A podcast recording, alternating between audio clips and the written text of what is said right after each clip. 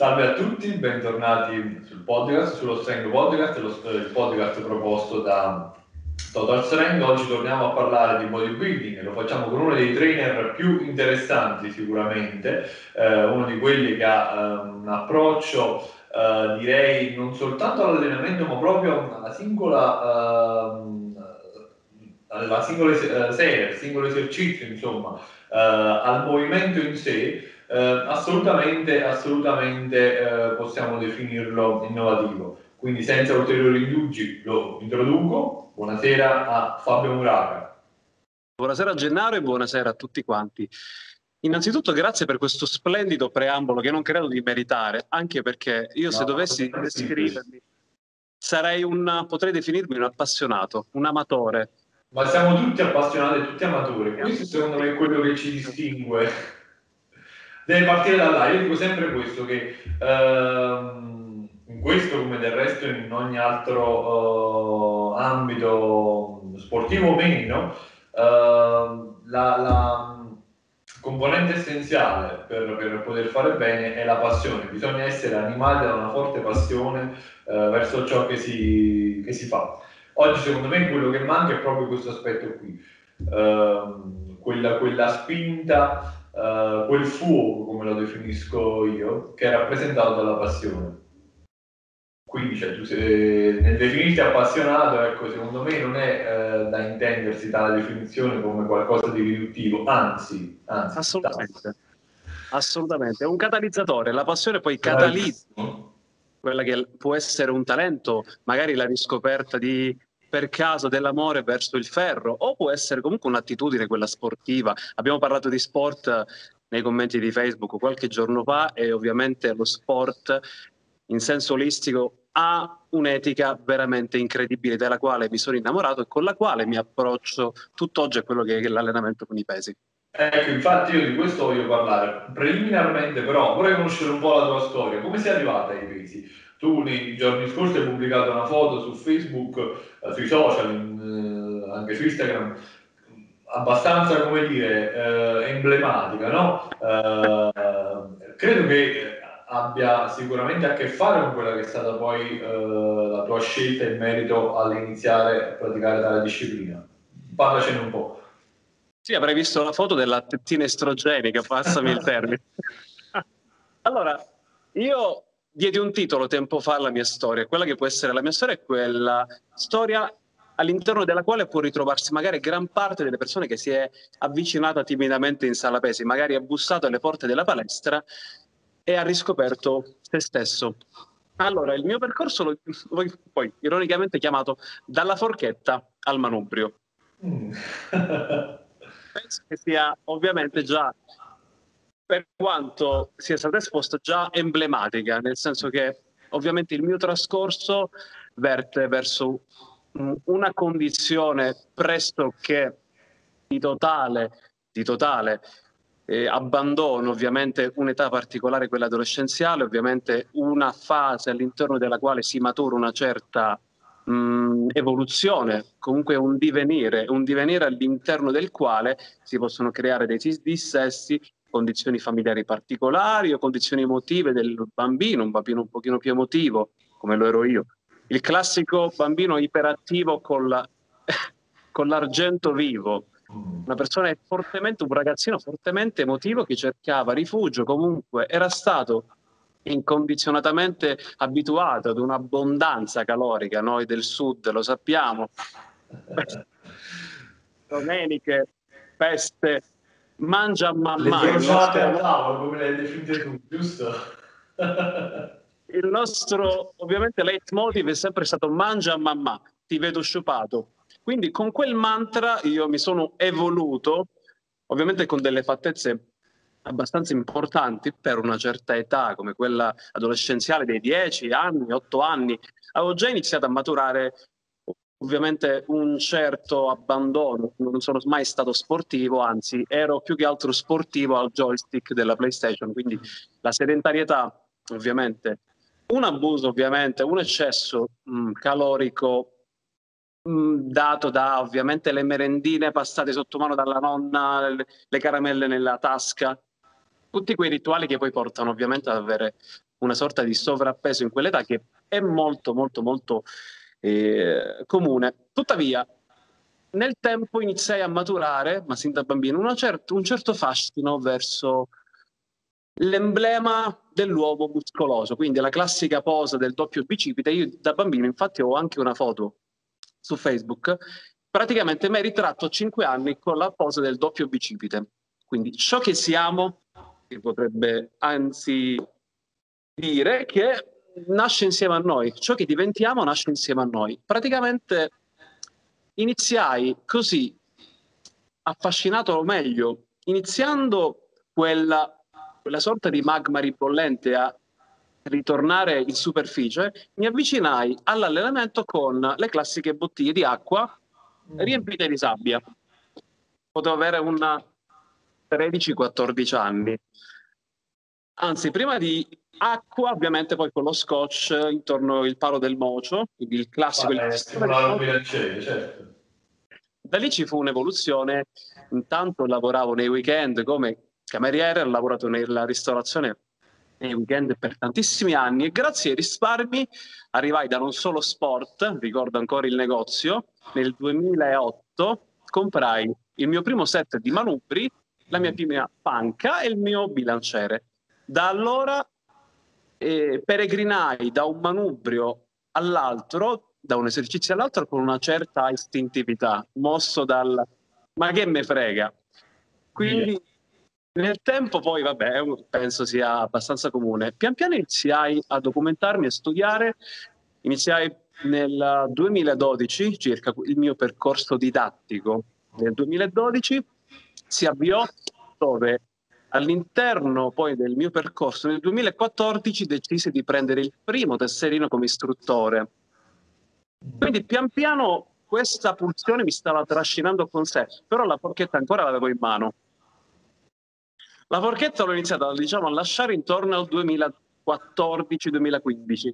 Ho lasciato la forchetta e ho iniziato ad approcciarmi con una certa logica, con una certa attitudine a quello che era l'allenamento eh, ed una sorta di nutrizione adeguata per quella che era la conoscenza all'epoca, nonché privazione assoluta di fonti glucidiche e assunzione eh, drammatica di proteine in polvere, snack, pollo, fette. Io mi ricordo che c'è stato un periodo dove stavo per mesi per arrivare alla prova costume soltanto a fesa di tacchino, saltavo ogni tipo di altro alimento, quindi ovviamente ci siamo passati un po' tutti. Sono... Questa è una fase comune a tutti, sì, sì, sì, assolutamente.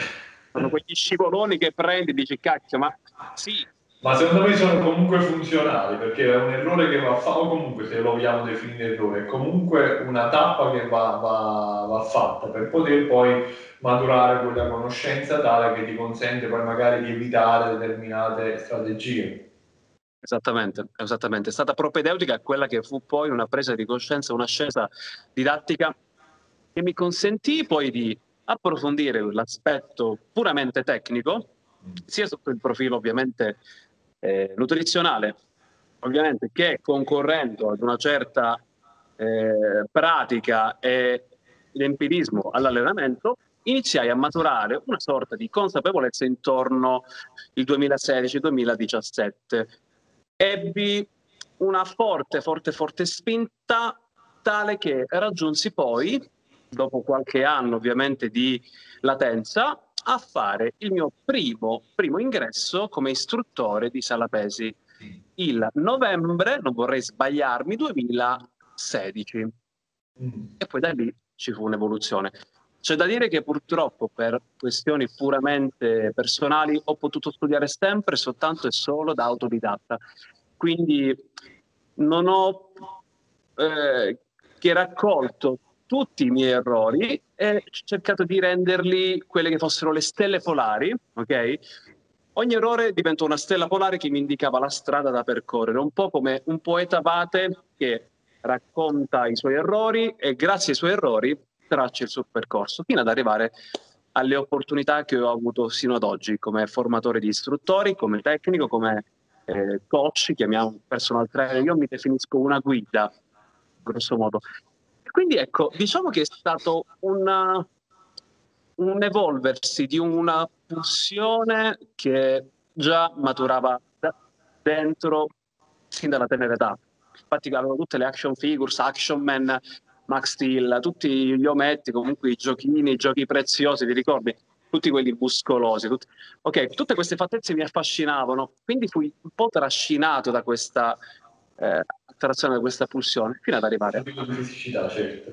Ci avrei due cose, per la verità parecchie, diciamo, parecchi spunti mi ha offerto nella tua disquisizione. Allora, Uh, in primo luogo ti chiedo questo, ecco, tu per esempio sei sempre stato uh, fortemente animato da questa grande curiosità verso il um, conoscere meglio, comprendere meglio, studiare di più, approfondire questa che poi questa materia che ti ha trascinato fortemente, insomma, verso la quale hai scoperto quindi questo grande amore che adesso è diventata, insomma, parte integrante della, della, tua quotidianità. Ecco, secondo te non manca questa componente qui, questa voglia di scoperta, questa curiosità, come la definisco sempre io, oggi nelle generazioni attuali, che magari um, vorrebbero avere la pappa pronta, quindi già qualcosa di preconfezionato senza profondere il minimo sforzo uh, ai fini di un approfondimento, del, sforzo autonomo chiaramente ai fini di un approfondimento della stessa. Io questo è quello che ravviso, però vai, voglio sentire il tuo parere. Assolutamente vero, mi trovi concorde. Allora io parto da un presupposto, noi ci siamo evoluti nei millenni ovviamente come esploratori. Noi siamo erranti, non siamo nati per la stasi, non siamo nati per stare seduti come lo siamo ora. Noi siamo degli esploratori, siamo incappati nella scoperta sempre attraverso il caso, sempre attraverso la curiosità.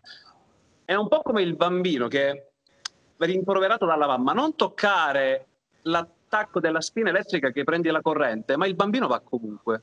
Prende la corrente, aia, ok, fa di quell'errore, di quella esatto. curiosità la sua scoperta. Ecco, manca questa pulsione, questa... Manca quella, secondo me, quella, quell'essere disposti a sbagliare, cioè si vede l'errore come qualcosa di, di, di, uh, di madornale che non deve in alcun modo uh, verificare, cioè la paura di sbagliare che paralizza assolutamente tutto, quindi io preferisco uh, non fare nulla ma quindi evitare praticamente di, di fare errori, anziché fare qualcosa col rischio di poter eh, sbagliare. Ecco. secondo me è un atteggiamento eh, poco produttivo, soprattutto sul lungo termine. Allora, non puoi che trovarmi più d'accordo di così. Allora, io ho notato, probabilmente sarà poi l'evoluzione stata tecnologica, la, sì. la sovrainformazione, poi parliamo anche di sovrainformazione. Beh, certo, sì, senza dubbio, sono d'accordo. Non è, è sovrainformazione, è un po' come una sorta di eh, sovrabbondanza di informazioni dalle quali è difficile attingere, quindi cosa si Se ne fa indigestione. Mm. Se ne fa indigestione perché manca quella curiosità, ma oltre alla curiosità manca appunto accettare la possibilità di inciampare nell'errore. L'errore diventa una condizione sine qua non all'interno della quale si può creare una grossa consapevolezza. Io tutti i miei errori, eh, io li rifarei, li rifarei, io rimangerei di nuovo solo e soltanto pesa di tacchino tutti i giorni, pranzo e cena, lo rifarei perché mi hanno condotto a evolvermi perché l'evoluzione è una forma di adattamento, un po' come ovviamente l'allenamento contro sovraccarichi genera un adattamento. In seguito però ad uno stress, a un trauma, deve portarti errore ad un trauma per attingere e crearne un adattamento. Quindi ecco, ci sono poi dei parallelismi che possiamo brillantemente adoperare per quel che riguarda l'importanza di saper sbagliare e nel tempo sbagliare meglio o sbagliare meno. Però sempre sbagliare, però sbagliare, sbagliare è inevitabile. Può darsi che come mi sto allenando io, ok, perfetto, ma potrei allenarmi meglio? Assolutamente sì. Però per capirlo devo errare. Esatto non potrei essere più d'accordo in merito. Uh, a tal proposito, ripeto, mi hai fornito ulteriori uh, stimoli, uh, insomma, spunti per possibili domande, però te le faccio più avanti. Uh, voglio discorrere un attimo in merito a quello che è poi il tuo approccio all- all'allenamento. Ecco, se dovessi, eh, perché a me interessa molto, lo trovo inter- eh, incredibilmente interessante, insomma, se dovessi fornire dei principi sui quali tu ti vai a, um, vai a costruire, ecco, quella che è la tua programmazione, quale indicheresti? Allora, partiamo da Ok, mm, io mi metto un po' da parte perché noi sai già che noi non siamo mai effettivamente oggettivi nei nostri riguardi. Essere trainer di se stessi implica essere estremamente severi, ma prima di tutto io se mi comportassi da trainer oppure da atleta, da aspirante atleta, da amatore che vuole approcciarsi al mondo dei pesi, o se fossi un tecnico che corrisponde ad una persona che si avvicina alla sala pesi, la prima domanda da farsi, a mio parere, ovviamente può essere fortemente opinabile, perché voglio iniziare? Come mai oggi mi trovo in palestra? Cosa mi ha spinto a, a andare alla porta de, della palestra e bussare e dire io ho bisogno di mh, mm, iniziare? Ecco, capire qual è quel moto grazie al quale una persona inizia ad approcciarsi al mondo del resistance training, è importante quindi innanzitutto capire il motivo per il quale ci si avvicina, perché in base al movente che spinge verso l'allenamento contro resistenze si può evincere tutto quel che è la propria attitudine, anche perché adesso sto facendo un po' il giro lungo, perché bisogna considerare anche quella che è l'attitudine caratteriale emotiva della persona. Una persona eh, tendenzialmente nervosa, tendenzialmente quindi quegli ortosimpatici che stanno sempre a muoversi, non stanno seduti, o quelli un pochino più floridi, più pacati, più tranquilli, rilassati. Sono una persona che è ansiosa, sono una persona che è tranquilla, ho un pregresso sportivo, ho fatto sport da bambino, o sono stato sempre sedentario. Mm, quindi, a parte quella che può essere l'anamnesi posturale, l'analisi antropometrica dell'individuo per capire eventualmente le sue caratteristiche o le mie caratteristiche in base alla prescrizione di un esercizio, c'è da valutare quella che è l'attitudine poi della persona, il tipo di carattere, il tipo di adesso nella medicina funzionale si chiama biotipo, lo chiamano biotipo, quindi non classico morfotipo, comunque o somatotipo, ma proprio il tipo anche in base a quelle che sono le sue caratteristiche, ovviamente senza addentrarmi nello specifico, capire in base al proprio carattere quello che sarà l'approccio alla sala. C'è chi ti dirà, Fabio, vengono, io non voglio, non voglio investire così tante risorse. Per me la palestra è soltanto un modo per rilassarmi.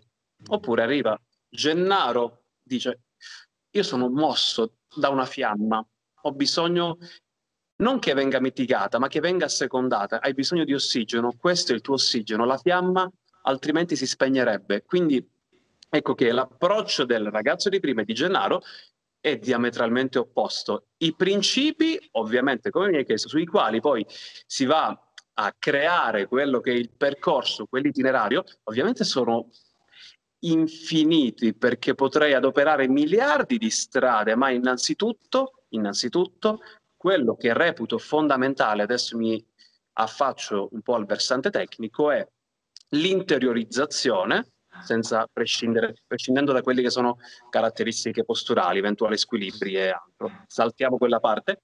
L'interiorizzazione degli schemi motori, dei movimenti più opportuni alla propria struttura. Quindi quella famosa fase propedeutica iniziale dove il sistema nervoso va a creare quella sorta di di calco, di, di, di modello tridimensionale del movimento, del movimento certo. per poi avere ovviamente tutto quello che è il divenire in base a quelle che sono ovviamente le capacità eh, dover, da dover sviluppare, le capacità. Quindi uh, se dobbiamo diventare più forti su quei movimenti, pian piano più abili, poi più forti e poi trasferire quella forza, come diceva eh, qualcuno di veramente importante, trasformare trasformare tutto quell'accumulo di tecnica, di lavoro, eh, di lavoro mh, tecnico, il lavoro dentro la serie. E quindi poi trasformare quella che è tutta la pratica eh, motoria in risultato estetico, quindi in ipertrofia oppure eh, se parliamo di allenamento funzionale ad una prestazione atletica, magari se è una propedeutica per fare altre discipline sportive o se è puramente estetica la prima mh, condizione è quella di interiorizzare i movimenti più adatti alla propria struttura. Secondo te in questa fase qui, è chiaro che è difficile rispondere, um, però una fase di apprendimento motorio, possiamo definirla, insomma, um, quanto spazio dovrebbe occupare all'interno di una sessione d'allenamento? Allora, conto che molto spesso ci si trova a doversi confrontare con soggetti eh, estremamente poco eh, pazienti, ecco, su, su uh, questo fronte perché mi rendo conto che magari questa fase qui può essere meno divertente ecco, dell'andare a spostare pesi eccetera. Però è fondamentale e propedeutica per poter rendere produttivo poi lo spostare effettivamente eh, fare quello che uno eh, realmente vorrebbe fare in palestra. È difficile far comprendere questo, questo aspetto qua. Quindi secondo te um, quanto tempo uno dovrebbe dedicarci a questa, uh, a questa fase qui di apprendimento motorio senza rischiare che venga meno quello che poi è l'interesse del soggetto che deve, deve, deve farlo. Insomma. Bellissima domanda, molto intelligente. Queste domande sono quelle che preferisco perché sono quelle che dovrebbe porsi qualsiasi tecnico, qualsiasi amatore, qualsiasi apprendista. Parliamo anche di apprendisti.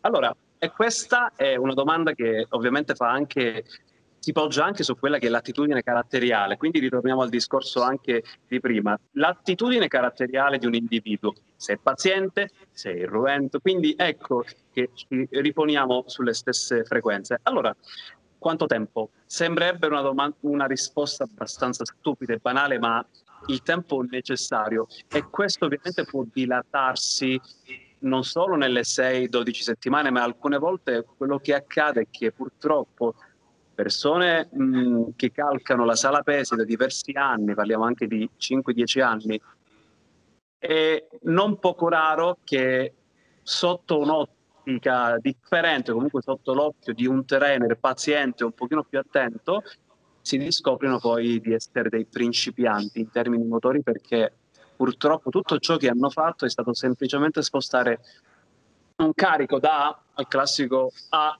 a B senza effettivamente allenarsi. Tutto ciò che hanno generato addosso è stato purtroppo un effetto collaterale di uno spostamento inconsapevole.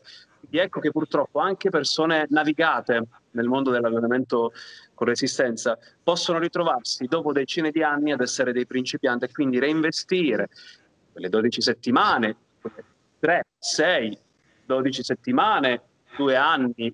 Questo dipende ovviamente anche dalla capacità attiva o passiva della persona, cercando ovviamente non di ingannarlo, ma di invitarlo alla consapevolezza. Quello che dico sempre è formare di informare. Io ti invito verso la consapevolezza. Quello che molti dei miei, delle persone che ho seguito negli anni, quello che gran parte ha accusato è stato un forte abbattimento dell'ego. Mm questo spesso ha condotto molte persone a redigere, a dirigere tutte quelle che erano le mie direttive, ovviamente reset totale degli schemi motori, che siano pattern scapolari, parliamo di angoli di lavoro, insomma, il nostro mondo poi lo sai che è infinito. E purtroppo quello che accade è che ti seguono spesso e volentieri per le prime, magari sei settimane, otto settimane, quindi quei due mesetti ti stanno dietro in modo molto passivo, neanche apprendono, sentono ma non ti ascoltano. Lo fanno perché se ti giri un attimo io vado ad aumentare il carico e provo a, a tirare la sbarra un po' di più. Ti riavvicini, la riabbassano e provano. Ovviamente è un po' come se tappassimo le ali, ma in realtà, ecco, spesso e volentieri per chi non riesce ad interiorizzare l'importanza di questa fase, eh, si rischia di rimanere dei principianti in eterno. Quindi io ho avuto delle esperienze in merito dove per- le persone in questione hanno impiegato sei settimane, un mese, quattro settimane, magari one to one è ancora più semplice, loro ovviamente lavorando a distanza il lavoro è titanico. Il lavoro a distanza per questo secondo me non può essere attuato uh, con chiunque. No, ecco perché bisogna comprendere l'attitudine caratteriale della persona in sede di anamnesi o in sede ovviamente conoscitiva. capire il carattere dell'altra persona, l'attitudine. Non siamo ovviamente per allenare tutti. Non tutti ovviamente sono pronti ad accettare il fatto di dover fare due passi dietro per farne però altri quattro in avanti. E quello ovviamente ecco che complica i tempi di latenza nella fase tecnica di apprendimento motorio. Perché molto spesso quello che poi accade è che io sentendomi costretto abbandono e mi affido ad un altro approccio un pochino più istintivo, meno ovviamente personalizzato, passami il termine, meno individualizzato a quelle che sono le caratteristiche neuromotorie della persona, a fare un po' di testa sua o seguendo altri dettami dove ha libero sfogo eh, quella che è la sua attitudine. Se è un'attitudine di spingere, passami il termine, ad cazzo, quindi senza ovviamente una cognizione, allora se non c'è una base tecnica, ecco che si ruota intorno il problema e probabilmente la fase tecnica potrebbe iniziare però mai finire. Mm. E secondo te uh, ha senso uh, intestardirsi sull'insegnare, sul far apprendere un determinato schema motorio ad un soggetto che non riesce, che magari non ce l'ha nelle sue corde, quando poi fondamentalmente uh, si potrebbero trovare delle soluzioni, delle strade alternative che producono poi un effetto analogo uh, in termini chiaramente di vista estetica, che poi ciò è la finalità uh, principe di, di, di, di, chi si approccia a questo sport. Assolutamente sì. Parliamo che allora nella, nelle diciamo, palestre commerciali, scusami il termine, chiamiamoli in questo modo, ovviamente il numero di coloro che sono mossi dalla volontà di voler comprendere, di voler praticare bodybuilding o comunque di seguire i dettami della cultura fisica, quindi tutta quella che è la consapevolezza motoria, parliamo di consapevolezza motoria, non è prerogativa ovviamente dell'80-90% dell'utenza. Ecco che ci sono, come hai detto in modo intelligente, delle strade analoghe, ovvero cambiando il modo di comunicare. Quindi facendogli fare quello che reputi opportuno, proponendo sempre quella che è ovviamente una pratica che ti consente di acquisire degli schemi motori, ma comunicandotela in modo diverso. Quindi cambia soltanto il modo in cui te lo spiego. Invece di dire, faccio un esempio stupidissimo, reprimi le scapole, ora pensa a tirare il... Io semplicemente poi vado a cambiare il format, io gli dico ok, perfetto, come tiri va benissimo, bello deciso, bravo, sei portato, però adesso per tirare un po' meglio, porta il petto in alto, come quando ti stiracchi. Pensa a portare la, il petto verso la sbarra mentre tiri i gomiti in giù. Bravissimo, ok, continua a farlo così per diverse settimane, gli verrà un pochino più spontaneo il fatto di controllare le scale. Parliamo di modi diversi di dire le stesse cose. È un po' il modo di approcciarsi alla persona. Se io sono categorico, mh, mm, sono eh, perentorio, rigido su alcuni dettami, sul nuovo modo di fare, ci sarà l'abbandono, comunque la persona sarà a restiere refrattaria ad interiorizzare quei movimenti. Poi ovviamente ci sono anche altri casi dove veramente è spontaneo, è la persona stessa a chiederti come posso farlo meglio, quindi poi lì diventa un rapporto piacevolissimo e la fase tecnica ovviamente può evolversi in quella più produttiva, anche se poi l'avanzato, comunque l'intermedio avanzato, eh, in modo cadenzato reputo debba ovviamente fare un bel reset ovviamente di tutte quelle che sono eh, i suoi schemi motori, i suoi pattern, come vogliamo definirli. Ovviamente anche l'atleta avanzato, dopo diversi mesi che macina una certa entità di lavoro, accumulando una certa fatica, perché l'atleta vero convive con la fatica, dopo aver maneggiato certi carichi, è probabile che il connubio fra intensità, sia di sforzo che di carico, e volumi di lavoro protratti per mesi e mesi possono condurre anche chi è avanzato a deteriorare la tecnica. Anche lì, periodicamente, inserire un periodo di reset tecnico può essere veramente, veramente fondamentale al fine di riprendere in mano su quella che è la capacità di rendere specifico, ancora più specifico il movimento. Sì, Davide Anna più volte sostenuto qualcosa di, di analogo. Sì, ho visto la vostra diretta, diciamo il vostro podcast è stato interessantissimo e questo io penso sia fondamentale perché è normale che la fatica trascini con sé anche una poca eh, capacità del sistema nervoso di essere presente. Quindi ovviamente una contrazione nervosa non ottimale, un affaticamento delle strutture, un affaticamento nervoso perché è la centralina, quando la centralina è arrivata ovviamente gli schemi motori sono sbavati, non c'è una qualità eh, dello stimolo specifico. E a specifico si va un pochino a dissipare ovviamente in tutti quelli che possono essere i muscoli ausiliari ecco che anche l'avanzato deve mettere un freno a quello che è l'entusiasmo o comunque quello che è il suo iter lavorativo e approfittando di quei periodi di ristoro che ogni buon culturista, bodybuilder, agonista o amatore può eh, inserire all'interno della sua programmazione, allora lì ecco che il periodo tecnico, la fase tecnica si può mh, presentare negli anni anche ad una certa cadenza regolare. Quindi è un, come, è un po' come dire che non si finisce mai, sostanzialmente. No, è vero. Uh, in merito invece al ruolo, alla figura del, del coach, tu prima l'hai accennato, uh, volevo sviluppare un attimo questo punto qua. Secondo te, uh, che cos'è che è richiesto realmente oggi al, al, coach? Quale dovrebbe essere il suo rapporto col cliente? Tanto per dire, io ritengo che per me l'allenatore eh, deve sapere allenare. Tutto ciò che eh, viene oltre questo è un di più, ma per me eh, il requisito fondamentale che deve saper soddisfare un allenatore è quello di saper uh, allenare, che poi sia uno psicologo, un motivatore, un comunicatore, uh, ben venga, ma non sono, uh, come dire, ehm, appunto dei requisiti ehm, essenziali, soprattutto non dovrebbero orientare la scelta di un, un allenatore oppure il, piuttosto che un altro Uh, se appunto non sono accompagnate anche da quella capacità, come ho detto, di saper allenare uh, il soggetto. Tu come uh, la vedi in merito? Qual è il tuo pensiero a riguardo?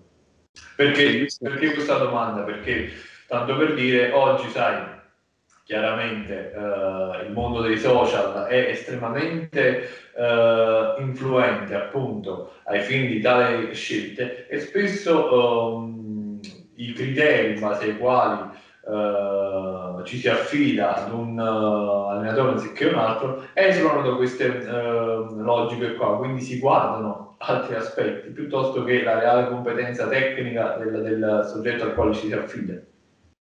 Questa è una bellissima domanda, come ovviamente tutte quelle che mi hai posto sinora, quindi ti ringrazio ancora per avermi reso partecipe di questo spazio. Grazie a te per esserci sono sempre estremamente grato. Allora, ti faccio un esempio banalissimo, questo sempre in merito a quello che è il mio punto di vista. Allora, io ho un medico sportivo che dal punto di vista umano, del profilo umano, è abbastanza restio ad essere empatico, ad essere amorevole, quindi non ti accarezza la spalla. Tuttavia, nel momento in cui esci da quella stanza, ti fai il segno della croce tre volte perché sai di essere in mani sicure. E io l'indomani ritornerei altre mille volte, anche se non è non ha una componente empatica importante. Tuttavia, apro una forte parentesi, questo ovviamente come parabola per far intuire che il focus dovrebbe essere puramente tecnico. Io ho bisogno di un tecnico che appunto faccia il tecnico e ovviamente che abbia delle altre capacità o delle altre virtù eh, professionali, intellettuali, umane, naturalmente penso che de- debba essere fortemente secondario, ma non ovviamente di ultima importanza.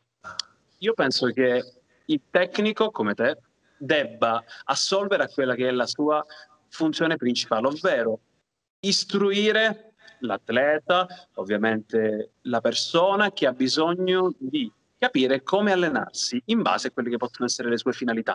Se sono finalità cosmetiche, funzionali, di salute, ovviamente queste poi ci si possono aprire mare magnum o comunque mondi immensi all'interno dei quali poter parlare.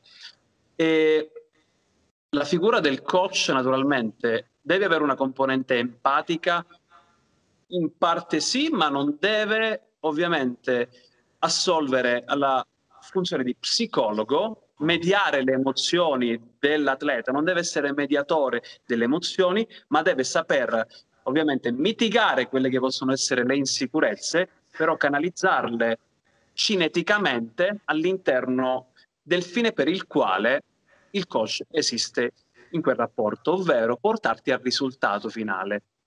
Ci può essere ovviamente la componente emotiva, sì, ma nel momento in cui si scivola in un rapporto estremamente psicologico, umano, chiamiamolo in questo, si possono incorrere a delle problematiche. Io per esperienza personale ho visto che essere troppo proni all'approccio umano può far venire meno tutto il resto, può, può depotenziare, passami il termine, quella che è la valenza del coach. Io sono per l'approccio di, mi sono evoluto negli anni, pian piano, in una sorta di atteggiamento neutrale. Quindi io sono sempre stato molto, molto empatico. Ovviamente, se vuoi raccontarmi di quella che è stata una tua esperienza giornaliera, di quello che ti affligge e può ovviamente avere un'impronta negativa in allenamento, ovviamente posso aiutarti a raggomitolare ovviamente quello che è il tuo mh, comparto emotivo, osservarlo in modo però neutro, distaccato, capire come cosa ti, come ti possa aiutare cosa ti stia impedendo di rendere al meglio il sonno, una nutrizione non adeguata, dormo poco, rendo poco, oppure mi alleno male perché sono distratto. Allora lì la valenza del trainer di reindirizzare le attenzioni all'allenamento è fondamentale, ma se devi assolvere ad altre funzioni o un mental coach, ho visto molto spesso questa etichetta. Esatto, esatto, esatto. Sono ignorantissimo in materia, ovviamente io mi, mi reputo, oltre che amatore, un osservatore. Mm. Non so fino a che punto possa ovviamente essere valido, perché mm. esistono delle figure competenti, realmente esatto. competenti, che esatto. Un nutrizionista, un nutrizionista io non posso prescrivere diete, non posso, posso darti dei suggerimenti su come manipolare magari i macronutrienti, ma non posso prescriverti una dieta, non posso fare le veci di un professionista che non sono io. Io sono un allenatore, posso esserti simpatico perché se hai un problema e me lo vuoi confidare, io sono felicissimo che me ne parli, ma non deve essere una delle leve sulle quali si fa forza il nostro rapporto, ma deve essere una digressione all'interno di quello però che è il nostro fine. Cioè, infatti, guarda, faccio una brevissima parentesi in merito. Uh, hai sollevato un tema molto importante, cioè uh, uno dei trend che è noto da qualche anno a questa parte è questa tendenza alla medicalizzazione della, della, del fitness, per cui la figura dell'allenatore o comunque uh, alla, alla figura dell'allenatore non vengono più richieste esclusivamente delle competenze tecniche, che attengono chiaramente a quella che è la sua area di, di pertinenza, cioè lo sport e l'allenamento, ma anche eh, altri tipi di, di, di conoscenze eh, in altri ambiti che non sono propri, non sono suoi. Vedi appunto la medicina, che si richiede di risolvere problematiche eh, di carattere, che so, gastrointestinale oppure eh, di altro genere, insomma, in branche che non, non lo riguardano. Uh, non solo è diventata una richiesta in tal senso, ma chiaramente adesso c'è anche uh, un'offerta uh, da parte praticamente della, della, della, del coach stesso in relazione a questo tipo di, di, di, di, servizi. Tu vedi che non è ehm, come dire, inusuale ormai trovare nelle varie descrizioni in calce ai vari profili ehm, social di, di, di, molti, di molti coach, eh, al di là chiaramente del mh, sempre presente supporto 7x7, eccetera, eccetera, al di là chiaramente della dicitura relativa uh, all'allenamento, anche uh, un riferimento a, uh, diciamo così, come dire, ehm, risoluzioni di patologie eh, cliniche che, come dicevo, non, non dovrebbero riguardarlo. Ecco. Ci sono ovviamente i dottori che sono laureati in medicina, si sono fatti dieci anni ovviamente di medicina, si sono specializzati in quello e ovviamente sarebbe un abuso fare le veci di chi ovviamente è preposto sia legalmente che ovviamente in termini professionali a risolvere un problema di natura medica. Ovviamente non vorrò prendermi i, le linciate di chi mi ascolterà, però ovviamente se... è una zona franca, possiamo dire quello che vogliamo, per cui vai. Una persona ecco, che ovviamente se ha delle competenze tecniche, naturalmente se ha ovviamente più di una competenza riconosciuta, parliamo ovviamente di competenze riconosciute. Ecco, deve essere riconosciuta, sì.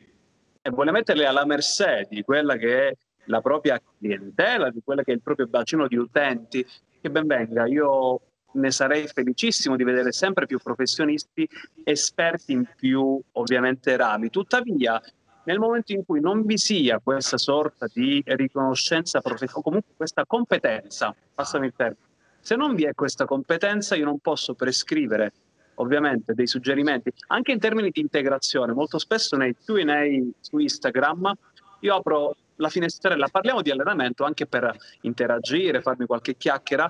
Le domande che ricevo nella stragrande maggioranza dei casi riguardano integrazione e alimentazione, cose dalle quali poi io mi distacco sempre perché ecco, pur essendone magari competenti in minima parte per quel che è l'interesse personale, però non posso andare a prescrivere un'integrazione o una nutrizione. Quello lo lascio ai veri professionisti che sono preparati e sono competenti e sono titolati per fare questo. Quindi sono è sintomatico del fatto che, dicevo, è sintomatico del fatto che uh, l'allenamento venga ancora oggi visto come qualcosa di subordinato alla nutrizione e all'integrazione, quando poi secondo me dovrebbe essere l'opposto. Ho sempre detto che l'alimentazione... Tutto lì si fa. Esatto, esatto, esatto, appunto, cioè l'alimentazione deve seguire e supportare l'allenamento, che chiaramente è fondamentale, soprattutto in una disciplina uh, che ha uh, finalità uh, estetiche, però anche in discipline prestazionali ovviamente le determinate strategie nutrizionali si rivelano fondamentali, insomma, sono poi ciò che uh, fa realmente, no, non realmente, ma comunque uh, incidono parecchio su quello che sarà poi l'outcome uh, finale. tuttavia però c'è l'allenamento comunque, l'allenamento deve essere, cioè, deve essere riconosciuta l'importanza che merita, insomma. Infatti non a caso che oggi, come dire, abbiamo molti esperti, tra virgolette, di nutrizione, anche a ragione, insomma, Uh, però pochi, secondo me, eh, realmente competenti quando poi si tratta di allenarsi. Questa almeno è una mia, dire, analisi, ecco, puramente, uh, puramente personale ecco, e, e, soggettiva. Guarda, non penso sia l'unico, penso che tu abbia un consenso unanime. L'allenamento è diventato subordinato, è vero. Io penso che l'allenamento sia il vero, è il motore primario del cambiamento quando mi si chiede, per esempio, ma la pizza la posso mangiare? Fabio, la pasta la posso mangiare? Se non la vuoi, me la mangio io, tranquillo. La, la mangio io. Tanto sai che da buona forchetta, la, la forchetta mi rimane. Ovviamente per, fare, per strappare un sorriso, la pasta la posso mangiare, se non la vuoi me la mangio io, perché il, veramente quello che dovrebbe essere prioritario è appunto in, affrontare quella parte tecnica, quel piccolo investimento di perdita, perché ovviamente è una perdita. Naturalmente chi ha un trascorso, ovviamente mi sono capitati molti, molte esperienze in merito, sia in sala, anni trascorsi, sia comunque come personal a distanza, quelli a distanza sono molto più ostici di affrontare, e che persone allenate, ma inconsapevolmente, si sono ritrovate ecco, a dover riaffrontare quella fase tecnica e la fase tecnica è la fase all'interno della quale purtroppo si hanno delle perdite dal punto di vista cosmetico, dal punto di vista estetico. Ecco, quella perdita è un investimento fondamentale per far sì che poi l'allenamento trascini con sé tutto il resto e veramente il resto sia complementare. Puoi goderti un piatto di spaghetti al pomodoro con la tua famiglia, puoi affrontare l'idea di un gelato il sabato pomeriggio. L'importante è avere uno stile di vita quanto meno attivo perché noi ci siamo voluti, come abbiamo detto all'inizio, muovendoci e allenarsi in modo intelligente e ovviamente intelligente non significa preservarsi, ma deve essere una fatica intelligente. Passami il tempo, fatica intelligente. Ecco perché te l'ho detto sotto il post con cui commentammo la valenza del grande professionista che è Alfredo Tessitore. non è mai sprecata, la frase di Pietro Menea, la fatica non è mai sprecata, soffri ma sogni.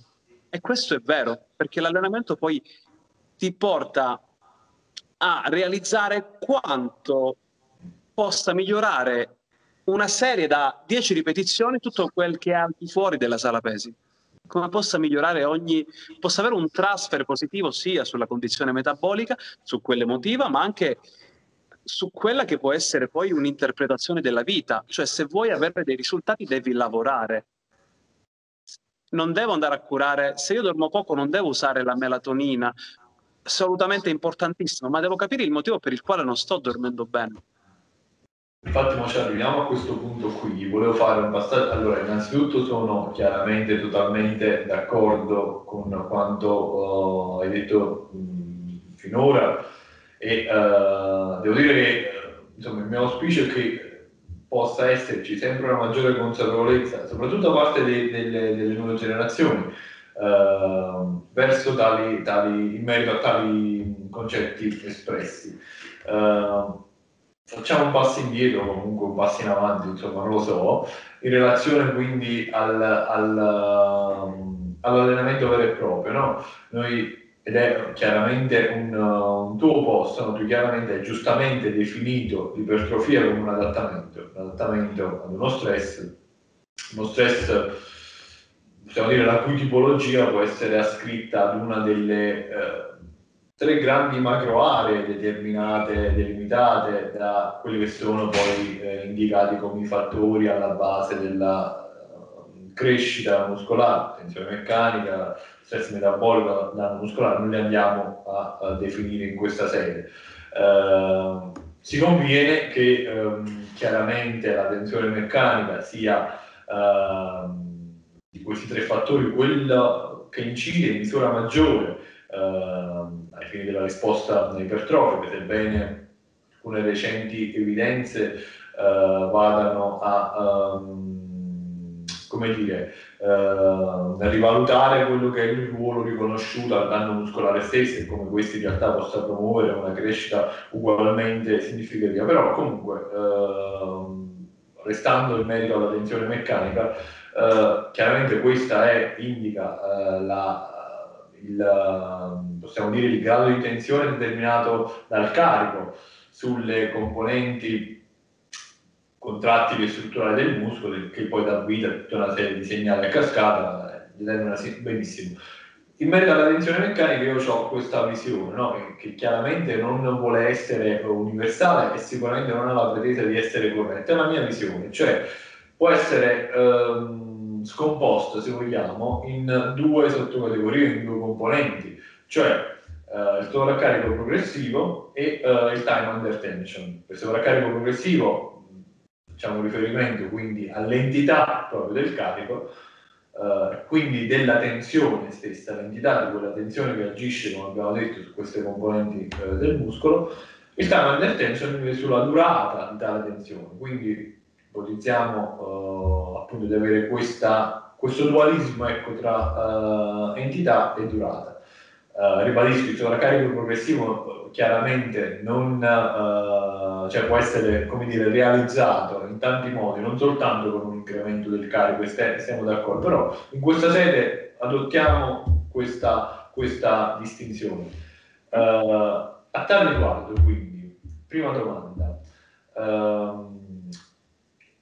Quali ritieni, o, o comunque ecco, qual è il ruolo che tu riconosci al sovraccarico progressivo all'interno dell'allenamento e uh, quali sono come dire, le modalità che tu utilizzi per andare a ricercarlo? Punto primo. Punto secondo, uh, per un bodybuilder è dunque più importante l'entità o la tensione? Quindi sovraccarico o time under tension? Una scuola quindi più vicina, uh, che so, quella può essere la scuola inglese nel primo caso, oppure diciamo sì, una, un approccio più vicino a quello professato da uh, bodybuilder quali Ben Pakulski, tanto per dire, o, o qualcun altro. Prego, te la, la parola. Guarda, qui apriamo ovviamente questo è il nostro mondo, perché da nerd potremmo a stasera in modo incredibile. Allora, io qui hai aperto un mondo fantastico, per me questo è il paese dei balocchi. Allora, io ritornerei al punto principale cardine col quale abbiamo iniziato, ovvero in, interiorizzare gli schemi motori. Che significa? Perché da lì poi nasce quella che è la vera tensione meccanica, perché abbiamo questa sorta di riepilogo al volo, questa sorta di eh, creazione di uno schema motore da parte del sistema nervoso. Quindi cosa c'è? C'è la possibilità di migliorare sotto il profilo neurale, migliorando quella che è la sincronizzazione, la coordinazione, il reclutamento delle unità motorie per i for dummies, per le persone che non sono forbite. Allora, le unità motoria sono tutte quelle fibre muscolari innervate da un singolo motoneurone, così mi faccio capire. Il motoneurone è un neurone che genera moto, quindi se no magari noi parliamo e gli altri ti guardano un po'. E, ecco, condizionare il sistema nervoso significa creare questi calchi motori, una volta ben stabiliti, il sistema nervoso diventa efficiente nel migliorare quei pattern motori attraverso una frequenza di scarico, quindi il numero degli impulsi inviati alla contrazione. Quindi quando, quante volte la fibra viene depolarizzata, ok?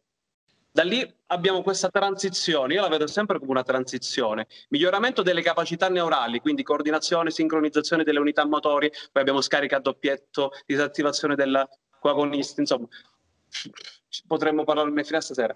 Frequenze, miglioriamo la frequenza di scarica, coordina- la coordinazione intra ed intermuscolare. Che succede? Ovviamente la contrazione nervosa è qualitativa, ne deriva una contrazione muscolare altrettanto qualitativa, che significa che se io ho imparato quei movimenti, su quei movimenti divento forte, riesco ovviamente a reclutare tutte quelle fibre o unità motorie, come vogliamo definirle, per generare più tensione. Più tensione che significa riconosciuta dal muscolo come una sorta di, eh, come dire, di rielaborazione di quello che è la resistenza. Se io prendo questa bottiglia e penso sia un manubrio, io in questo momento ci saranno le integrine, quelle, quelle, quei recettori che vanno a captare l'entità del carico e sono sensibili anche a quella che è la durata. Ecco che mi ricollega a quello che dici tu, entità e durata.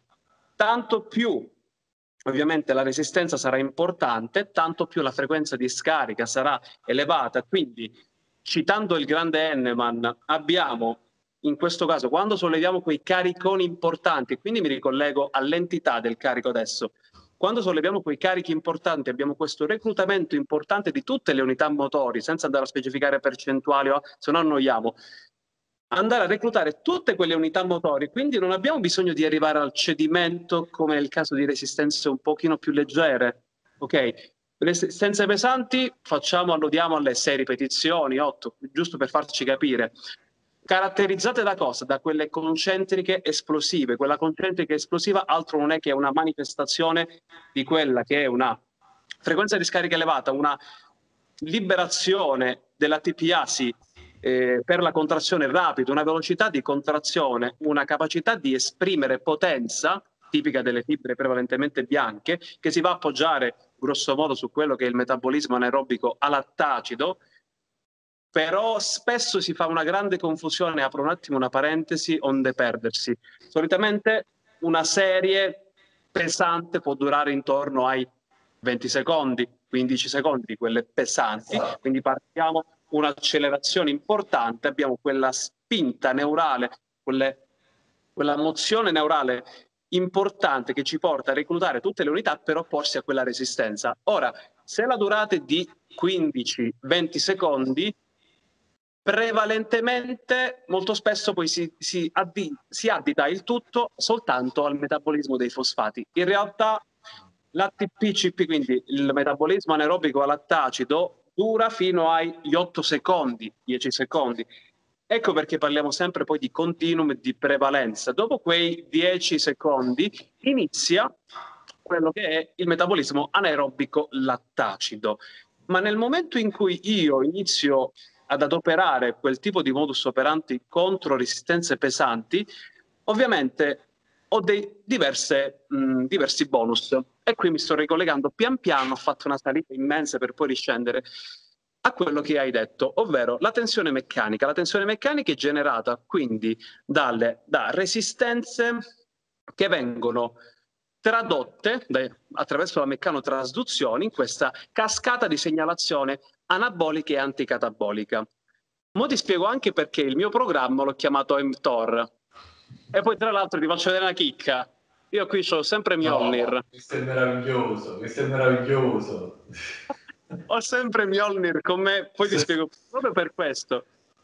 Queste sono le nerdate, io mischio Marvel e, Sean Stonefield, Carmelo Bosco con Thor, io mi faccio questi mashup incredibili. Allora, la tensione meccanica è fondamentale perché è generata ovviamente da resistenze importanti nell'ordine del 75-85%.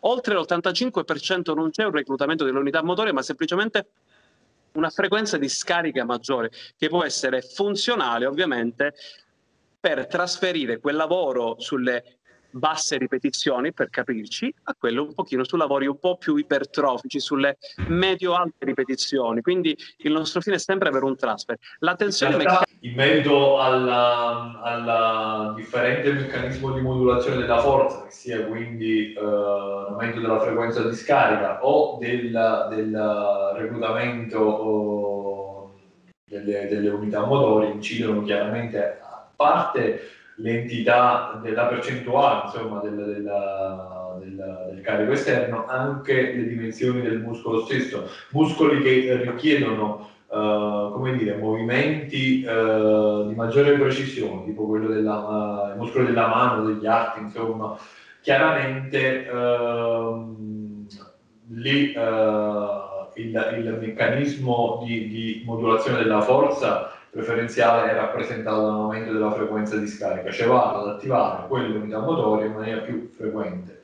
Nei muscoli invece quali la contrazione è già tetanica, no? per cui abbiamo dei twitch già così ravvicinati, per cui eh, il, gli intervalli tra l'uno e l'altro sono talmente ridotti da sembrare un continuum, come appunto i muscoli del quadricipite, per fare un esempio, un muscolo grande e lì chiaramente vado a modulare l'espressione di forza con una, uh, un aumento del reclutamento muscolare. Ecco perché si fa molto spesso differenza, no?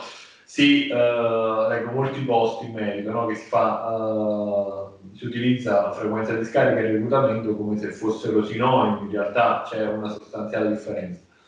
Esattamente. Eh. Continua pure il discorso, perdona l'interruzione.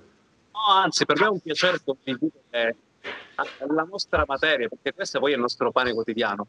Allora, per quanto riguarda, ecco, come dicevamo, l'importanza della tensione meccanica, proprio questa impronta, questa traccia meccanica generata ovviamente dalla resistenza che viene trasdotta, ecco, a livello, mh, diciamo, metabolico, perché cosa c'è? All'interno ovviamente di quella che è la meccanotrasduzione, quindi come va interpretato quella serie da otto ripetizioni viene trasmesso, tradotto con quella cascata anabolica e qui mi ricollego al, al Mjolnir, a LMTOR, perché è nato quel programma di cui ti parlavo in privato. Allora, proprio la tensione meccanica, la segnalazione intracellulare, quella cascata di segnalazione anabolica, ovviamente porta a diverse strade, via dell'MPK, via...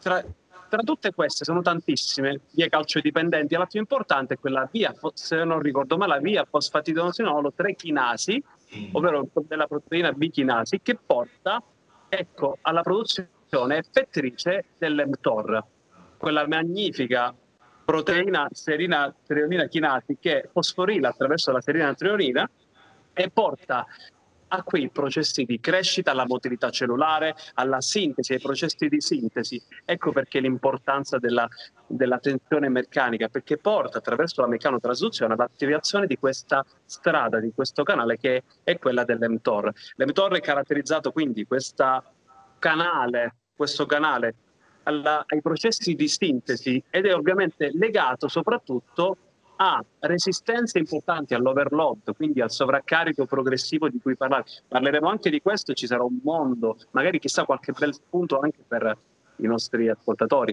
Mm, abbiamo ovviamente contrapposto all'mTOR favorito da lavori brevi e lavori pesanti, pesanti ovviamente che si poggiano sul metabolismo anaerobico alattacido, brevi perché c'è una sorta di competitività con quella che è l'AMPK generato dai lavori ossidativi, quindi dallo stress, metabolo, stress metabolico di per sé, i lavori ovviamente un pochino più prolungati vanno purtroppo a collidere con quello che è l'mTOR. Ecco perché spesso e volentieri anche coloro che si allenano e poi vanno a fare quelle maratone lunghissime sotto il sole, corrono per ore e ore, spesso e volentieri possono purtroppo andare a lenire quella che è quella magnitudo di sintesi, quella magnitudo generata dalla tensione meccanica, ovviamente mh, mm, caratterizzata da quei carichi di cui discutevamo prima, 75-85%, parliamo di intensità di carico rispetto al massimale, ma, ma qui possiamo ovviamente parlare di 6 ripetizioni, 8, quei recuperi generosi per ripristinare i fosfati, nei due minuti in su per arrotondare quei tipi di lavori che ovviamente nel tempo, attraverso una programmazione e utilizzazione ovviamente di vari stimoli, onde incappare nella fatica, quindi allenarsi sempre solo in modo pesante, perché genera questa fosforilazione della via P70S6 chinasi, e vi sono un nerd, non ci fare caso,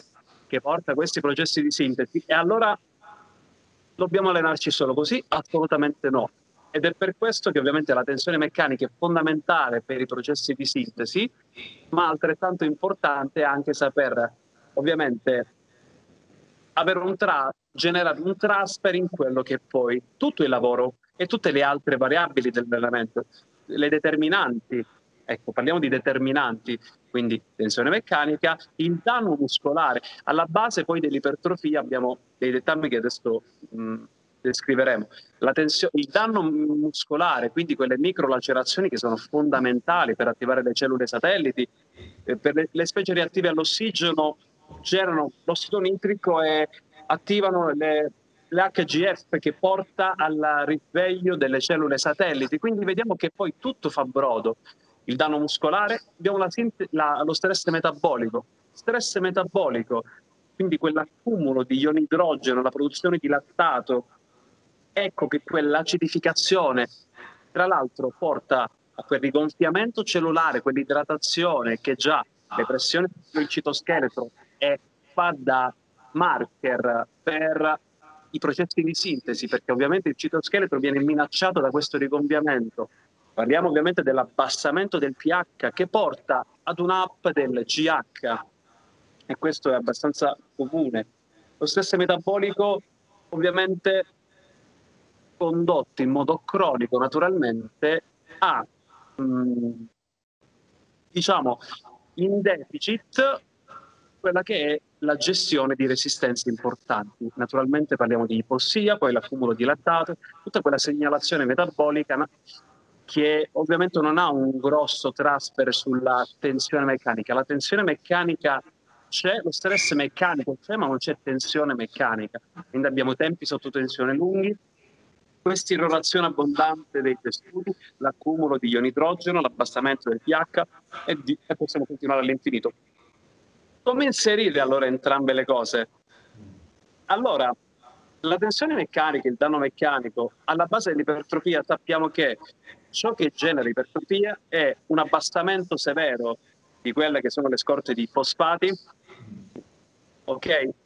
Abbiamo quello che è l'aumento del lattato, della produzione di metaboliti, abbiamo le microlacerazioni e abbiamo infine l'idratazione. Quindi in tutto ciò abbiamo racchiuso quelle che sono le determinanti dell'ipertrofia. Ora, tutto simpatico, ma come metterle in atto? E qui ovviamente bisogna saper apprezzare quella che è poi una programmazione relativa ad una concatenazione di stimoli atta a far sì che mentre si lavora dei, un sistema, si lavorano dei sistemi, la, gli altri hanno modo di rigenerarsi e avere una sorta di continuum all'interno del quale uno stimolo un pochino più profondo, lavorando sulla tensione meccanica, che deve, a mio avviso, insieme al danno muscolare che è stato sottovalutato tantissimo, il danno muscolare è stato veramente penalizzato tantissimo, in realtà poi è stato per fortuna rivalutato. Ecco che la gestione ovviamente di resistenze importanti, lavorare sulle 6, 12 ripetizioni, ora per farci capire, può avere ovviamente una grande, grande valenza sotto il profilo di sintesi, sotto il profilo ipertrofico. Ora si lavora un sistema all'interno del quale si va a ledere profondamente la fibra, quindi quelle microlacerazioni all'interno della struttura del sarcomero e al contempo nel momento in cui si genera un danno, una pianificazione dello stimolo può prevedere anche degli allenamenti un pochino più leggeri, un pochino più morbidi, un pochino più morbidi che lede in superficie, si può dire in modo superficiale, quella che è la fibra, quindi lavori fortemente sarcoplasmatici, quindi lavori magari un pochino più leggeri, il classico pesante leggero, medio, possiamo eh, parlare di una periodizzazione ondulata, ma in realtà quello che mh, dobbiamo valutare è qual è l'impronta che diamo sul lungo termine, perché alcuni allenamenti possono avere la valenza di effettori anabolici, mentre gli altri possono avere sì la valenza di effettori anabolici, ma anche come eh, diciamo coadiuvanti del recupero. Quindi sappiamo che un lavoro un pochino più metabolico può incentivare, portando nutrienti, il recupero di una struttura lesa. Pertanto ci sono dei tempi di ripristino, 48-72 ore per un tessuto leso. Ovviamente il lavoro lattacito può essere ovviamente concatenato e immerso all'interno di questi stimoli in modo da poter garantire poi quello che è il progressive overload nel tempo, sia su quelle che sono ovviamente le impronte meccaniche con un transfer, perché no, anche su quelle che sono le impronte metaboliche, con la capacità di gestire nel tempo alti carichi con alte ripetizioni.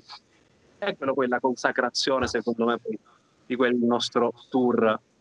Sì, anche perché secondo me poi l'errore concettuale è quello di considerare un tipo di stimolo come esclusivo, che quindi non possa avvenire in concomitanza con un altro tipo di stimolo, tanto per dire, non è detto che io eh, quando, lasciami passare l'espressione poco felice, quando lavoro sulla tensione meccanica non vada al tempo stesso a creare anche danno muscolare quindi, oppure anche eh, stress metabolico. Chiaramente varierà quella che sarà l'entità eh, degli altri due stimoli, ma ci saranno sempre, eh, diciamo, unitamente a quello che sarà poi lo stimolo preferenziale.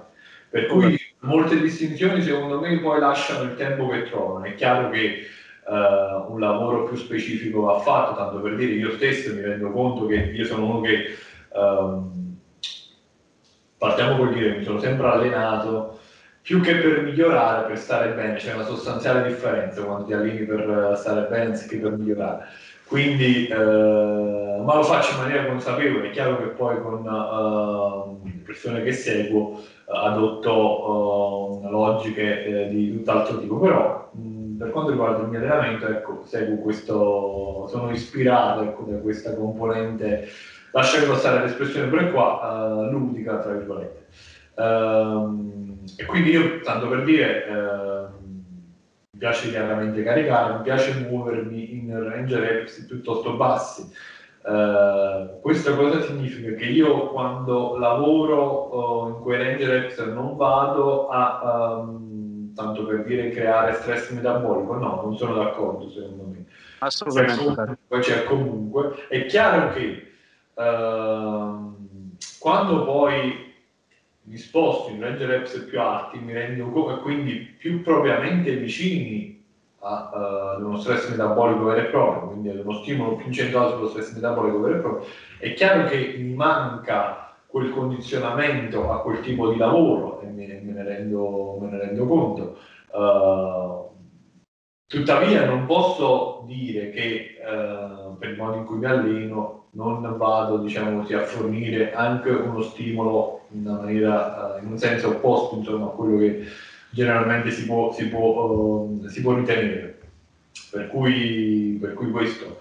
Oltretutto poi, uh, prima l'hai accennato, volevo fare una brevissima nota in merito uh, alla difficoltà di raggiungere il, il cedimento sulle o, come, o meglio ecco, l'opportunità, la necessità di raggiungere il cedimento uh, sulle serie altre ripetizioni eh, una necessità che può venire meno uh, invece praticamente quando ti muovi in range reps più bassi. Uh, ti dirò di più, secondo me, uh, per quanto io sono uno, uno, che non disdegna il cedimento e lo ricerca spesso, non ho problemi a dire, lo so che affermare qualcosa di questo tipo adesso suona come una bestemmia, però però è così, è così, mi sono allenato spesso e volentieri a cedimento e continuo a farlo, uh, indipendentemente dal range chiaramente uh, con le dovute eccezioni rappresentate quegli esercizi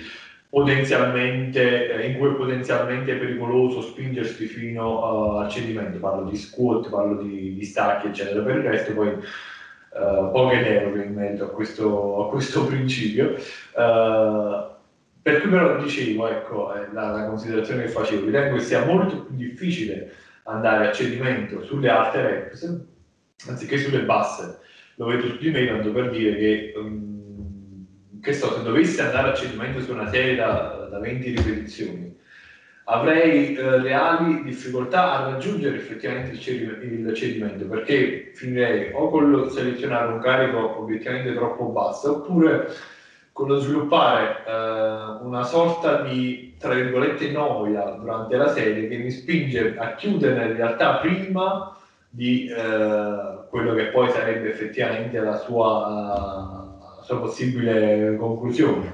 E, quindi questa è un'altra insidia, secondo me, nascosta dietro uh, questo tipo di, di, di lavoro.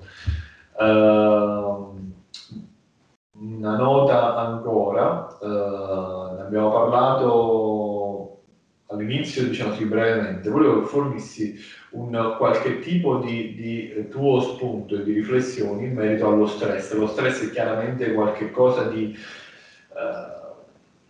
ineliminabile da quella che è la, la, uh, la routine quotidiana per, uh, di, di, chiunque. Ecco, secondo te come è opportuno uh, qual è la strategia migliore o una delle strategie migliori o comunque quella che adotti tu per poterlo in qualche modo gestire e evitare che diventi un eccessivo freno a quelli che sono poi i, i propri obiettivi. Ok, allora ragazzi non stiamo parlando di, ovviamente di stress metabolico perché quello no. ovviamente eh, lì accarezza la fibra, quei, l'allenamento che Muretta, ok, però finisce lì. Il vero problema non è l'allenamento quando parliamo di stress, perché l'allenamento è un evento in acuto che si verifica 3, 4, 5 volte a settimana, 6. 45 minuti, un'oretta di stress in acuto, che ovviamente è una risposta ormetica, se vogliamo definirla, eh, che può condurre poi all'ipertrofia, che è un adattamento, è un lusto. Naturalmente, quando ovviamente il, le, le, sistema vita viene compromesso da quella che è una sorta di condizione stressogena importante, ecco che si vanno a mitigare quelli che possono essere anche gli effetti ipertrofici. Quindi ecco, io voglio dare questa chiave di lettura. Se siete stressati fuori non avrete gli stessi risultati che avreste se foste rilassati. Ora, lo stress.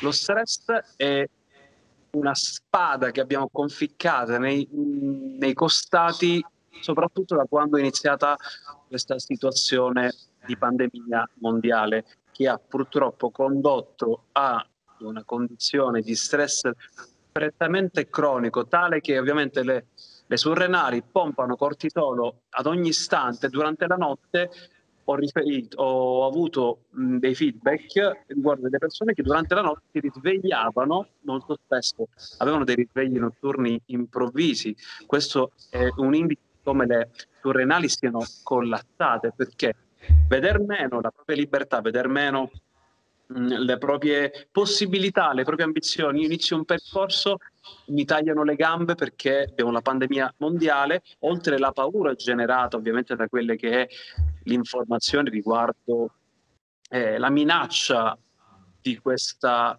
situazione, la pericolosità sotto il profilo ovviamente salutare, ovviamente sotto il profilo professionale, perché molte persone poi se non hanno perduto eh, la salute per questioni vaccinali, grazie al vaccino, grazie a un sistema immunitario ovviamente importante, lo stesso è venuto meno, il sistema immunitario è venuto meno alle sue diciamo, mansioni nel momento in cui lo stress ha preso il sopravvento quindi Cosa che ha ammalato l'uomo? Il Covid o lo stress per il pensiero del Covid? È stato lo stress.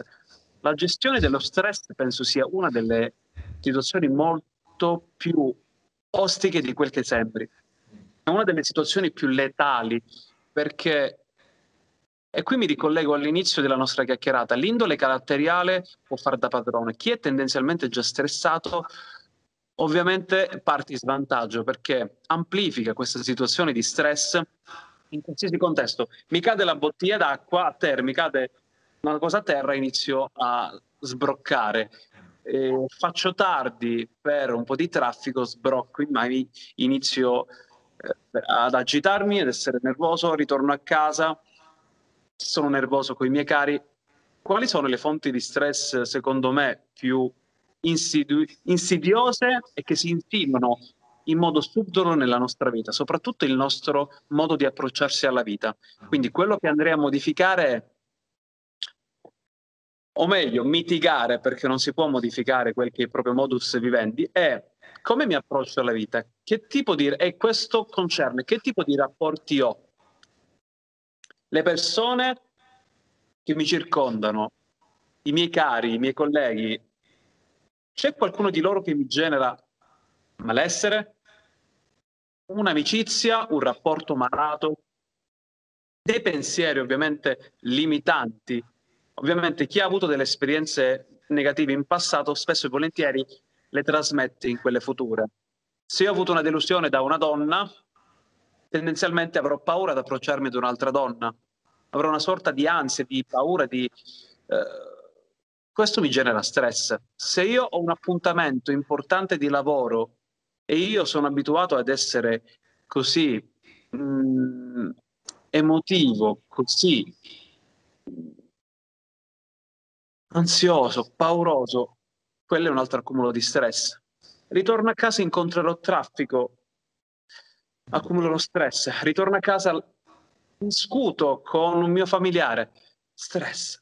Allora, queste sono quelle che le persone chiamano tutto bene, grazie, solite cose. Quel tutto bene, grazie, solite cose, quando si parla, in realtà sono degli stressor che si accumulano in modo così insidioso e così cronico nel tempo che vanno a creare tutte quelle che sono le problematiche digestive, problematiche di sonno, eh, disturbi veramente di ogni tipo, attacchi di panico. Non a caso ultimamente ho sentito di tantissimi attacchi di panico. Ma gli attacchi di panico sono semplicemente delle richieste di aiuto non, non ascoltate, o meglio, un modo del nostro intelletto, del nostro inconscio di comunicarci che c'è qualcosa che non va. Quindi la prima cosa da valutare è ascoltarsi. E secondo te lo sport in tal senso può uh, rappresentare uh, una possibile cura o accentuare il problema? Dipende, dipende sempre dal carattere. Ecco perché dicevo ascoltarsi, capire qual è la fonte di stress. Anche la palestra a questo punto per alcune persone l'attività fisica può divenire uno stress, nel senso che se tendenzialmente io vedo in tutto ciò che faccio un evento stressogeno che mi procura stress, io dirò che devo andare in palestra e non che voglio. Chi riesce a placare naturalmente questa condizione emotiva attraverso l'allenamento con sovraccariche che io reputo un ottimo canale, non deve essere uno sfogo l'allenamento, perché molto spesso utilizzare l'allenamento come sfogo non è la scelta ottimale per massimizzare i nostri risultati o comunque per prevenire infortuni. Io penso sempre che ovviamente le emozioni facciano accumulare una sorta di energia potenziale. Questa energia potenziale data dalle emozioni, ovviamente devi indossarla, è un cappotto che inizia a pesare, va naturalmente investita in sala, ma i problemi vanno lasciati nell'armadietto. Questo ovviamente è molto difficile da pubblicare o da fare in modo autonomo. Quindi di, da capire, di capire, eh, osservando se stessi, guardandosi dentro, io in che modo mi sto facendo del male, perché mi sto stressando, può la palestra aiutarmi? Ecco che molto spesso diradare le frequenze di allenamento è cosa utile in alcuni soggetti, aumentare la seduta, le sedute in sala durante la settimana può essere utile per altri soggetti. Ecco che dipende poi sempre dall'attitudine caratteriale della persona. In tal caso però l'allenamento di sicuro, di sicuro non può che far bene. Chi entra qui anche per una questione di serotonina, di neurotrasmettitori, in ogni caso, in ogni caso, quando aumenta ovviamente la concentrazione di triptofano dopo una fettina di torta da Sacher, buonissimo, o dopo un allenamento sentito, allora allo stesso modo quel triptofano supera la barriera ematoencefalica, ematoencefalica e comunque induce quella sorta di piepore, di... in ogni caso, anche se io sono stressato e l'allenamento devo andare in palestra, nel momento in cui esci di qua, ah, l'allenamento ecco che può essere un presidio per il proprio benessere, sia intellettuale, sia mentale che eh, salutare. Sì, uh, secondo me poi uh, tutto sta nell'accettare il fatto che ci sono determinati fattori che uno non può controllare, cioè che non si possono controllare tutti gli aspetti della propria vita, per cui nel momento in cui uno matura tale consapevolezza, uh, a quel punto secondo me ecco, la, la, la presa dello stress comincerà ad allentarsi e quindi a consentire di, di, di, di um, possiamo dire, condurre un'esistenza uh, più rilassata, il che chiaramente avrà una ricaduta immediatamente positiva su, uh, su, tutto il resto e sicuramente anche su quella che è poi la composizione corporea che è estremamente sensibile a quelle che sono le variazioni d'umore del, del, del soggetto stesso. Assolutamente. Banalmente anche sensibilità insulinica, cioè parliamo soltanto di una già fa la differenza del mondo. Una dormita in più è molto meglio di un integratore in più. Mm. Quella è, è veramente eh, innegabile. Dormire, dormire, le persone devono imparare a dormire meglio e a dormire di più. Questo è uno dei consigli. No, eh, infatti d'altra parte ne parlavi pure in un post recente sull'importanza del sonno, sul quale non potrei uh, essere più d'accordo. Una, una Uh, possiamo dire un aspetto ancora forse troppo poco considerato, la importanza è ancora troppo uh, poco considerata, in realtà però uh, secondo me è fondamentale. E, per curare ecco, una buona qualità del sonno, una tanto per dire dei, principi, delle principali difficoltà, dei principali disagi che le persone che seguo diciamo, si mi riferiscono è collegata proprio alla difficoltà ad avere una buona qualità del sonno. Quando poi vai a indagare le cause ti rendi conto che il tutto è sostanzialmente riconducibile ad un approccio alla vita estremamente eh, ansiogeno, possiamo dire, ansioso, ecco, ansioso. E, eh, per cui lì in quel caso eh, la mia linea d'azione è grosso modo eh, sempre la stessa, cioè non uh, andare a porre degli obiettivi uh, a breve termine, uh, il cui mancato raggiungimento può andare ad incrementare quel, quel possiamo dire, senso di dovere mancato da parte del soggetto che al tempo stesso si accompagna ecco, ad un aumento di questa sua condizione estremamente alterata sotto il profilo quindi della, dell'umore. Uh, anche per quanto riguarda poi uh, l'alimentazione e la nutrizione, ti uh, trovi spesso, come dire, persone che vivono in maniera estremamente eh, conflittuale il, l'aver saltato un pasto, l'aversi, l'essersi concessi un, un, un pasto libero, eh, o quello che ecco, in quel caso io predico una, un, oppure lasciando passare il termine, tra virgolette, prescrivo ecco, una uh, condotta più uh, libera, più rilassata.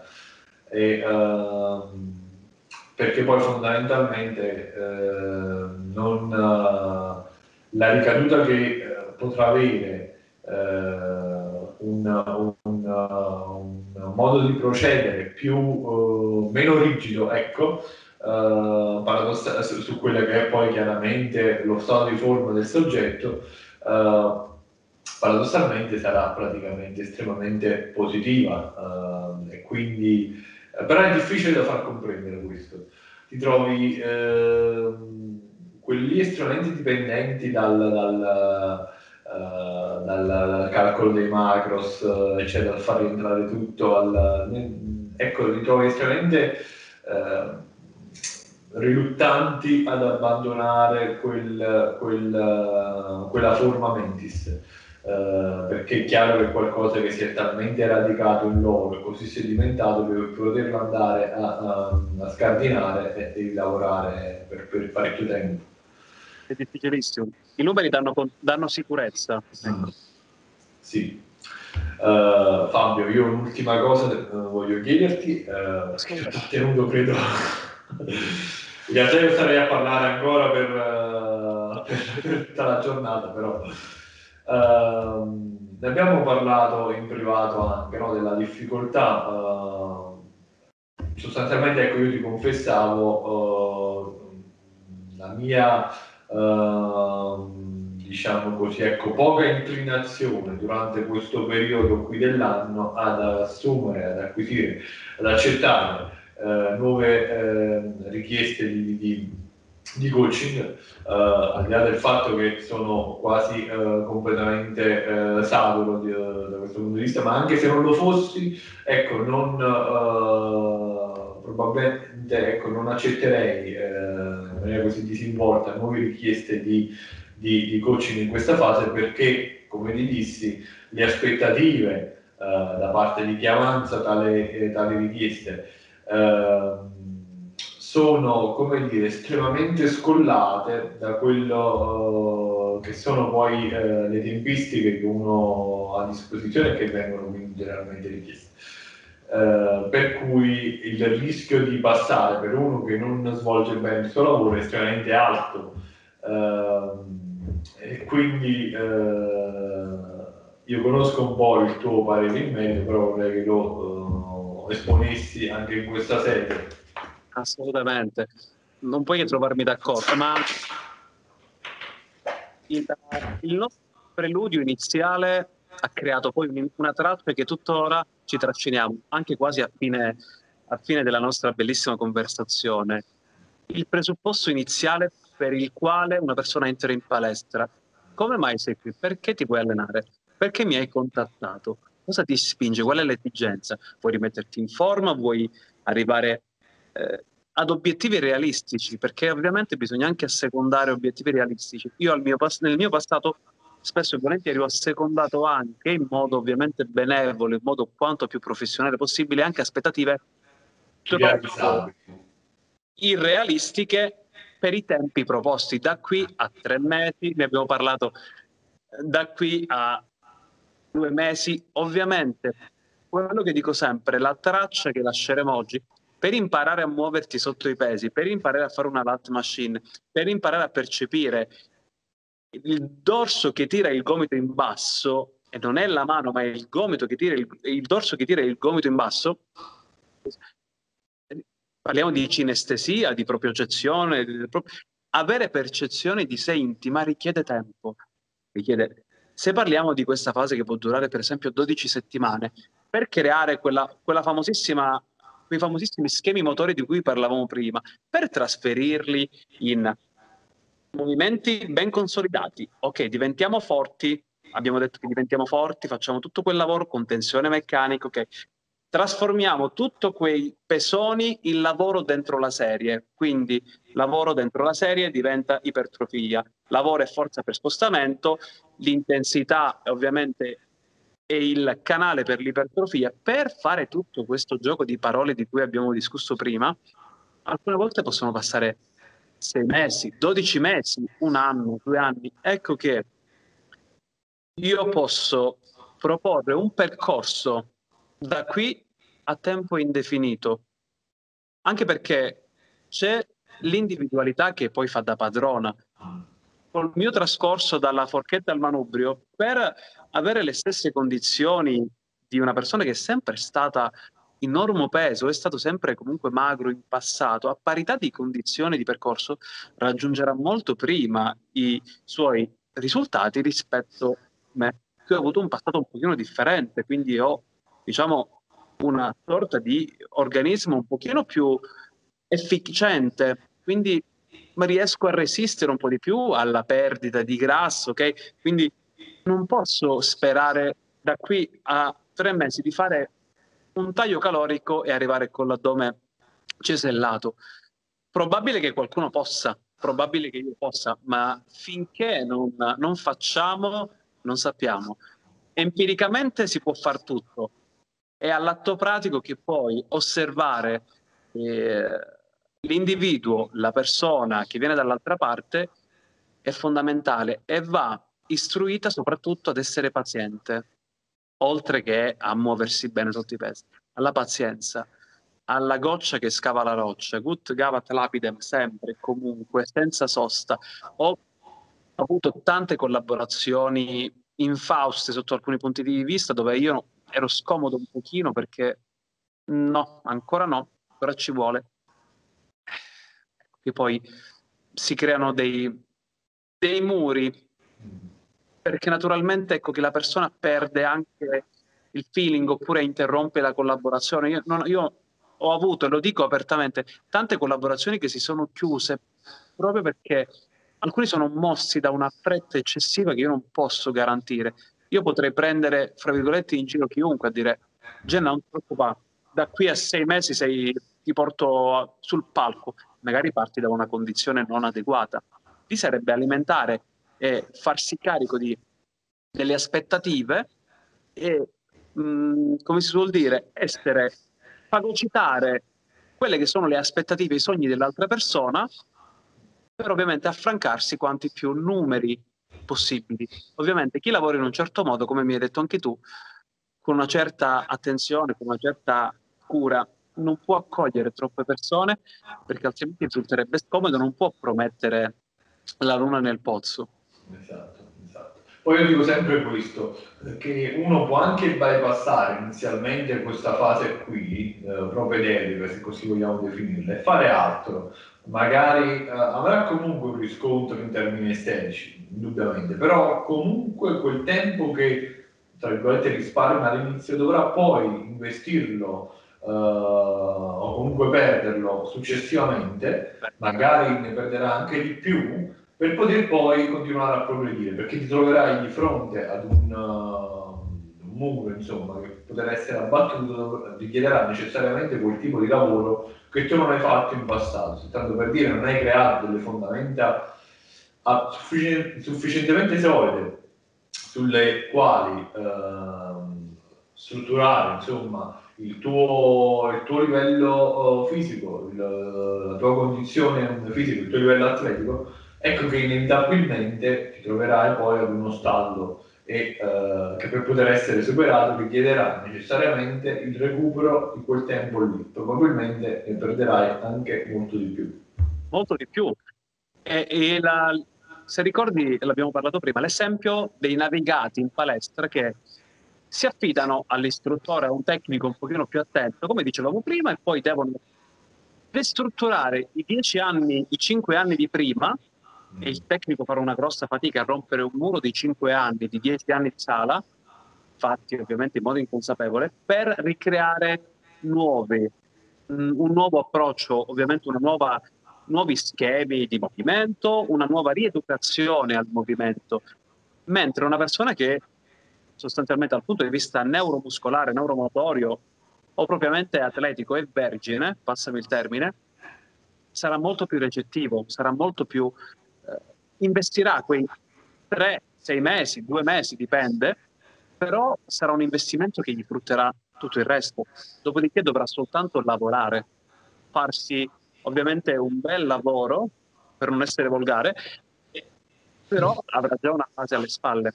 E poi periodicamente magari si può migliorare, come dicevo prima? Assolutamente sì. Un movimento si può sempre affinare nel tempo. Come posso lavorare meglio il petto? Come posso, affidandomi alla biomeccanica, alla natura ovviamente dei muscoli, di origine, inserzione, puoi affinare, puoi abbassare un po' la panchetta, puoi abbassare un po' di più. Il miglioramento motorio c'è sempre, il margine, il tetto si va avanti negli anni più si stringe ovviamente, mentre un novizio ha un tetto altissimo e migliora subito. Però ecco, il novizio, se si cura di, cura, di apprendere la tecnica sin da subito, sarà un passo avanti sempre.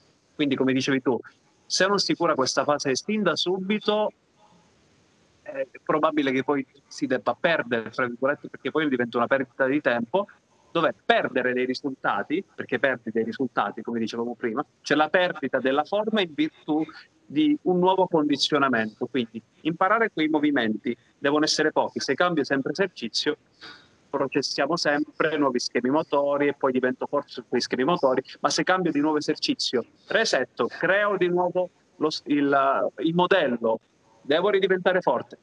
Pochi esercizi fatti bene, però bisogna imparare a farli. Cioè, bisogna imparare a farli. Beh, direi siamo arrivati alla fine. Fabio, io ti ringrazio tanto per essere intervenuto, è stata davvero una chiacchierata estremamente, estremamente eh, piacevole. Vuoi aggiungere qualcos'altro? Guarda, io ti ringrazio enormemente ciò che voglio aggiungere è veramente grazie per dare l'opportunità a tutti, agli appassionati come me, perché io sono un appassionato, non sono un personal trainer, un coach, io sono una guida, a me piace guidare le persone, prenderle per mano e accompagnarle, che sia la casalinga, che sia l'impiegato, che sia l'atleta che vuole gareggiare. Ho abbracciato tantissimo, ho abbracciato anche signore di 88 anni che si sono ben prestate a muoversi meglio di ragazzi di giovincelli. Io sono felicissimo che tu abbia questa voce in capitolo perché io adesso voglio, sono io a presentare te sotto un altro aspetto umano, eh, ti reputo una persona assolutamente, assolutamente brillante sotto il profilo umano e professionale. Sei un nerd come me, quindi ci scambiamo i filtri su Instagram. sono contentissimo che abbia aperto questo canale che mi auguro questo scambio di opinioni, perché queste sono chiacchierate, non sono corsi, non, sono, non è formazione. Esatto. Sono chiacchierate da nerd. Abbiamo aggiunto cose che servivano al pubblico? No, però ci piace. È un po' come. No, probabilmente qualcosa di interessante l'abbiamo detto oggi. Ritengo che qualcosa di interessante sia stato detto. Insomma, il mio auspicio è quello di di confermare sempre eh, questa che è la tua considerazione che hai eh, nei miei confronti, che è assolutamente reciproca. Lo sai, te l'ho detto varie volte, è una delle eh, dei personaggi, delle figure eh, che reputo più positive in, in, in questo ambiente. Per cui eh, sostanzialmente quello che ti dico è di continuare a fare quello che stai facendo, che lo stai facendo bene. Sai che ovviamente io ti aspetto sempre qui, se capiti in Calabria, speriamo che ci aprino che ci aprano le porte, possiamo muoverci un pochino. Ti invito volentieri, sei ospite a casa nostra. E... Mi sarà un enorme piacere esserci. Io vorrei veramente interfacciarci molto più spesso, sia sotto il profilo umano che professionale. Io e... credo di eh, concretizzare, insomma, di, di propiziare qualche occasione eh, per magari realizzare qualcosa di, di più strutturato ancora uh, coinvolgendo magari qualche altro e uh, per, per uh, insomma, proporre qualcosa che ehm, sia realmente apprezzato ecco, e, ehm, e, che possa apportare realmente un, un, qualche miglioramento.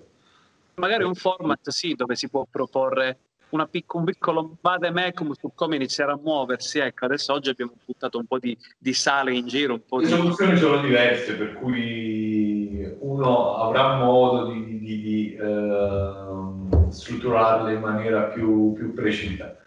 Però l'intenzione c'è, vediamo un po', uh, insomma, daremo seguito a questo proposito, ecco. Assolutamente sì, mi trovi d'accordissimo. Grazie ancora, Gennaro. Grazie a te, grazie a te, grazie a tutti per l'attenzione. Vi do appuntamento al prossimo episodio, alla prossima puntata dello Strength Podcast. Grazie a tutti.